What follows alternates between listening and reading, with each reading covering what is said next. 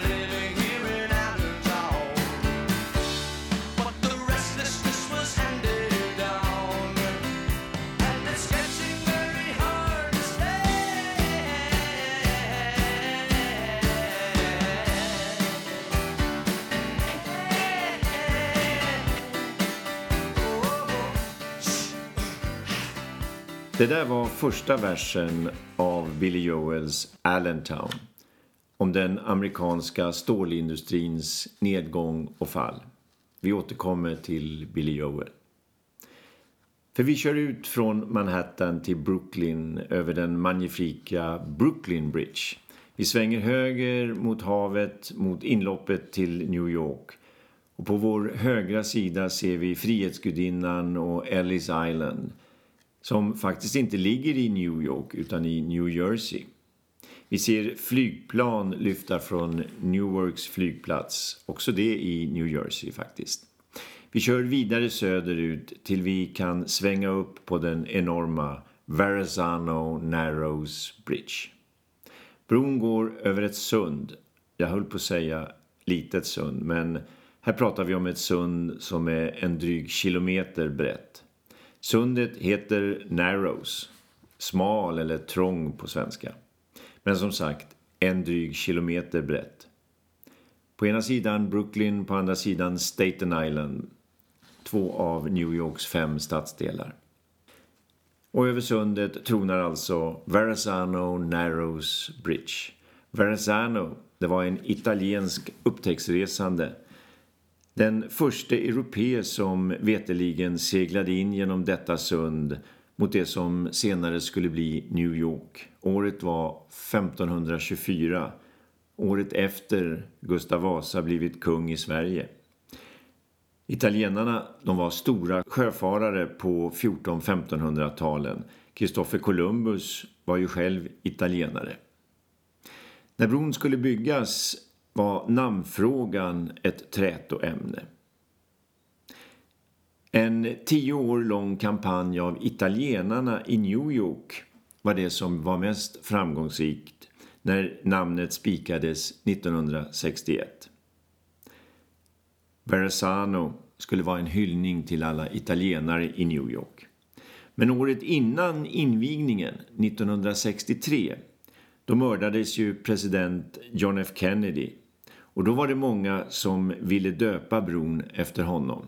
Men italienarna agerade och avkrävde dåvarande justitieminister Robert Kennedy ett löfte att bron inte skulle döpas efter hans bror. Och så blev det. Så kunde Verrazano Narrows Bridge invigas den 21 november 1964. Och då var den världens längsta hängbro. Spannet är 1298 meter långt. Och inte minst viktigt, 18 meter längre än Golden Gate-bron i San Francisco. För att bygga de två 211 meter höga tornen som bron hänger på så gick det åt en miljon bultar och tre miljoner nitar. Och lite mer ingenjörsfakta. Eftersom tornen är så höga och står 1,3 kilometer ifrån varandra så fick man ta hänsyn till jordens rundning så att det skiljer 41 millimeter på avståndet mellan tornens bas och tornens topp. Kablarna som bron hänger i de är nästan en meter tjocka och bron är faktiskt 3,5 meter lägre på sommaren än på vintern. Det är på grund av att stål ju utvidgar sig i värme. Ett problem för järnvägsräls bland annat på sommaren med deras solkurvor. Och eftersom all båttrafik in och ut från New York och New Jersey måste passera under Verrazano Narrows Bridge har den satt en standard. Inga båtar byggs högre än 69,5 meter som är avståndet mellan vattnet och undersidan av bron. Det gigantiska kryssningsfartyget Queen Mary 2 har en specialdesignad skorsten som kan fällas ner för att hon ska kunna passera under bron. Men trots att den är längre och trots att den ligger i New York så är Verrazano Narrows Bridge lite bortglömd jämfört med den 18 meter kortare Golden Gate-bron. Helt bortglömd är den inte. Den är med i många filmer, bland annat Annie Hall och Saturday Night Fever.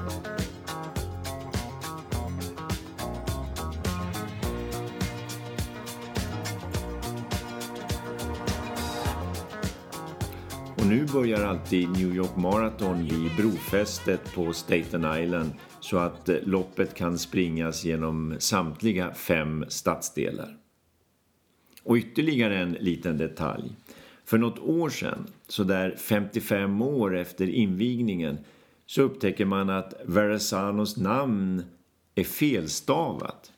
Det ska inte vara ett Z i Zano, det ska vara två Z. Många amerikaner med italienskt påbrå deltar nu i kampanjen för att eh, döpa om bron. Bland annat Robert De Niro. Men även i USA så mal byråkratins kvarnar långsamt. Allt stål till både Verrazano Narrows Bridge och Golden Gate Bridge levererades av Bethlehem Steel.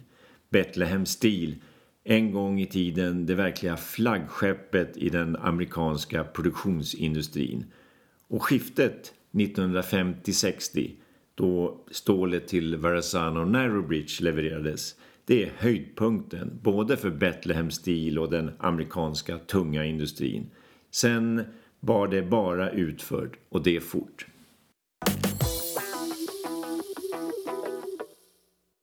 Men först lite historia. Järn har ju människan kunnat tillverka i runt 4000 år. Man tog järnmalm, man hettade upp det och fick järn. Och även om järnet var bra var det först när man kom på att om man smälte malmen på en kolbädd så tog järnet på något vis upp lite kol och så fick man stål. Och det är någonting helt annat. Mycket starkare än järn. Det äldsta stålföremålet som hittats det är en egyptisk kniv som är runt 3000 år gammal. Och så höll man på i 2500 år innan det började hända någonting. För på 1500-talet då började tyskar och tjecker att utveckla nya metoder för att göra bättre stål. Engelsmännen förbättrade detta ytterligare och i mitten av 1800-talet då kommer liksom teknik och efterfrågan att göra en riktig smällkaramell. För det är först när järnvägens genombrott det är då efterfrågan på stål riktigt tar fart. Nu behövs det enorma mängder stål. Det blir helt plötsligt en gigantisk efterfrågan. I Pennsylvania här finns både järnmalm och här finns kol. Bingo! Stora industrier växer fram. Varav den mest kända kom att bli Betlehem Steel i staden Betlehem. Vi ska släppa in en gammal bekant från tidigare podcastavsnitt. Nämligen Monroe Burger som vi träffade i eh, Jim Thorpe och som har en bakgrund från Allentown och Bethlehem. Här är Monroe Burger. Uh, have you been to Bethlehem yet? No. No. That's something you might want to look into. Uh-huh. That's where I live. I'm originally from Lehighton. I taught in Jim Thorpe, uh-huh. and I live in Bethlehem. Bethlehem has a lot of history Yeah. Yeah. with the Mormons. Uh-huh. Mormons and the Moravians, not Mormons, Moravians, Moravians. Presidents have got have had had uh, many sessions years ago, years ago, hmm. in Bethlehem. They they would come up from Philadelphia. They would have meetings in Bethlehem hmm. Because no one knew where it was.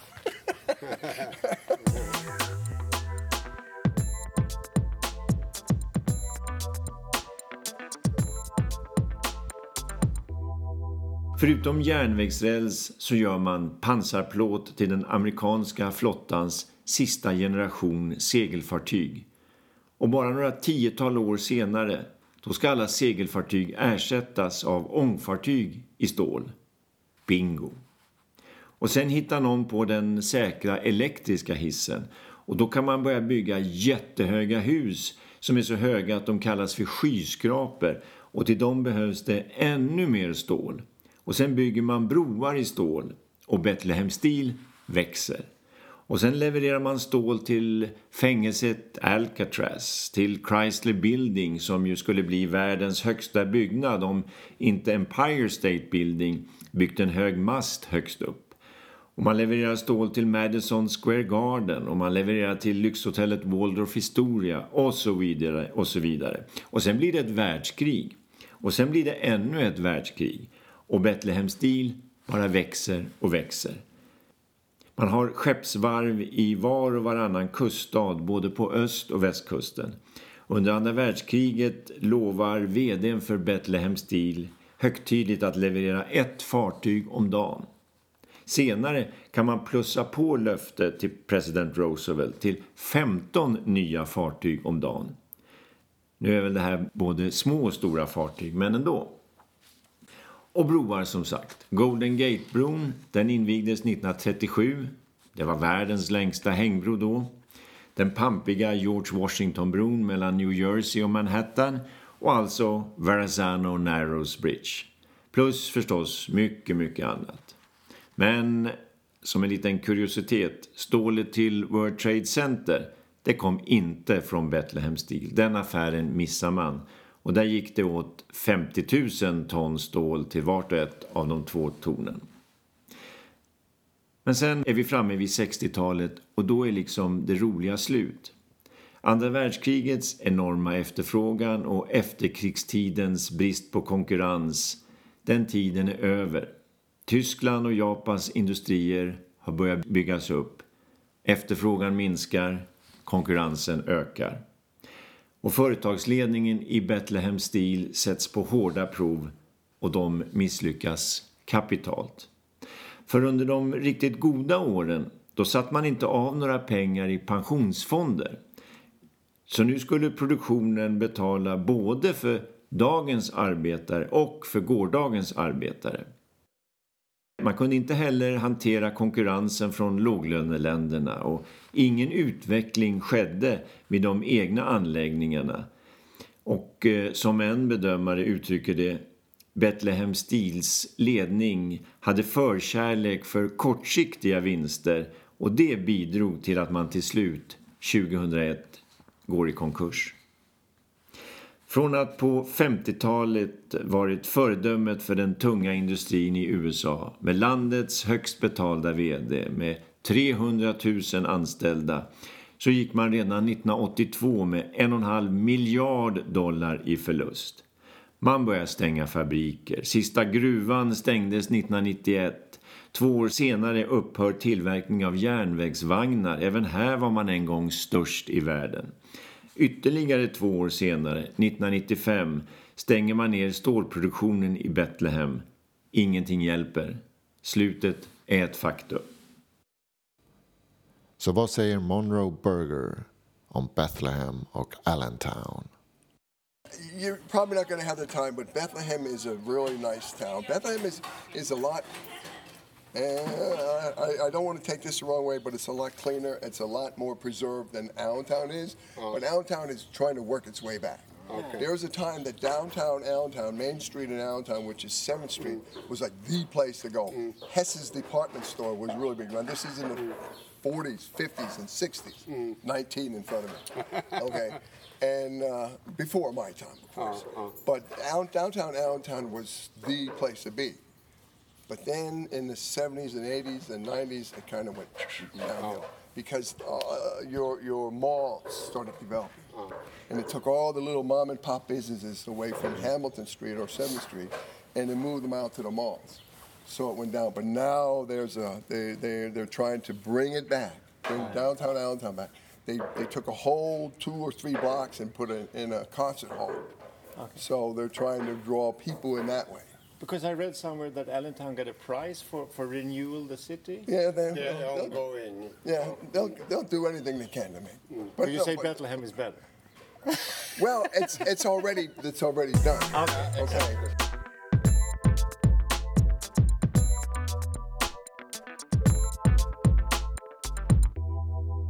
Den här nedgången är smärtsam för hela USA och inte minst för dem det närmast berör, stålverksarbetarna. Och här har vi kopplingen till Billy Joel. För den som inte är bekant med Billy Joel så är det en gigant på den amerikanska marknaden. Det är faktiskt endast två soloartister som sålt fler plattor i USA än Billy Joel. Det är Garth Brooks och det är Elvis Presley. Och endast tre grupper, Beatles, Led Zeppelin och Eagles. Men han ansågs länge lite lättviktig. Det var snygga ballader, det var kärlekstexter, men det var inte mycket mer. Det här var inga omdömen som Billy Joel var glad över, så i början av 80-talet så tar han sats för att skriva djupare texter och lite hårdare, lite rockigare musik.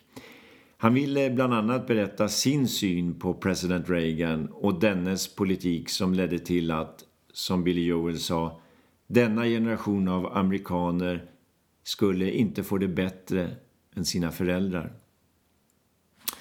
Hur skulle det här göras då? Vad skulle han skriva om? Jo, arbetarna på Bethlehem Steel. En av de eh, stora amerikanska stålbolagen. De som var, eller snart skulle bli, arbetslösa.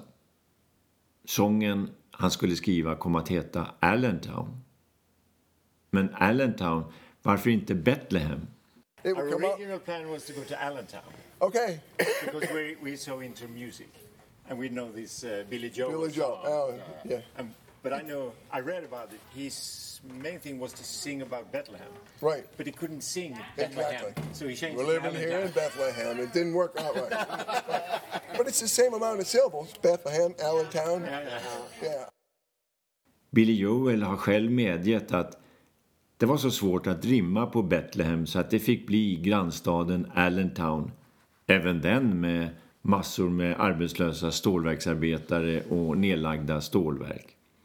För här snackar vi om att i ett svep blev en kvarts miljon stålverksarbetare utan jobb.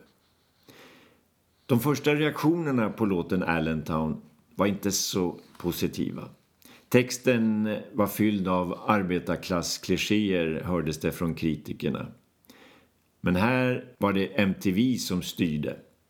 Och videon, om än lite väl sockersöt för att handla om en kvarts miljon arbetslösa, var lika bra som låten tyckte MTV och spelade den och låten blev en hit.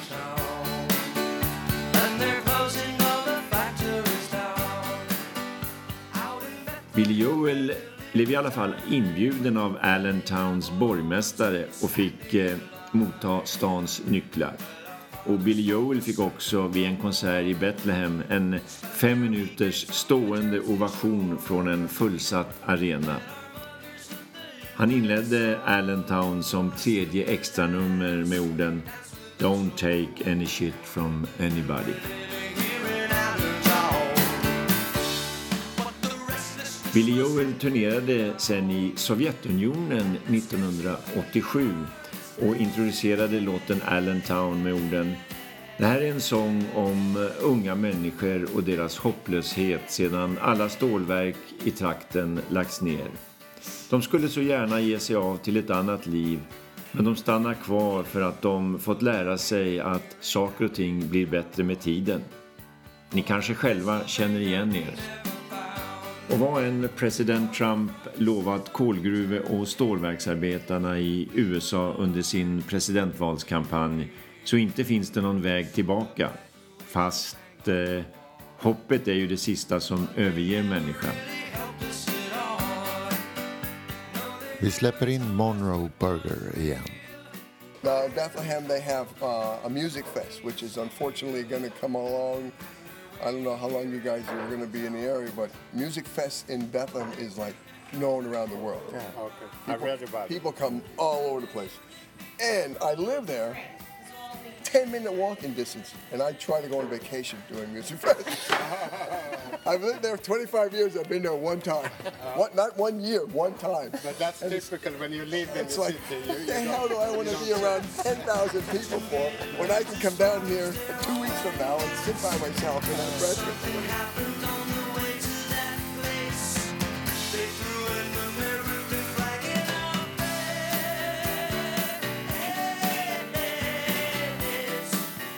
Tack för att du lyssnat på Hapster. Detta avsnitt med mig, Lasse Hoffman, vid mikrofonen. Well, we're living here in Allentown, and they're closing all the factories down. Out in Bethlehem, they're killing time, filling up horns, standing in line. Well, our fathers fought the Second World War, spent their weekends on the Jersey Shore. Met our mothers in the USO. Ask them to dance, dance with them slow. And we're living here in Allentown.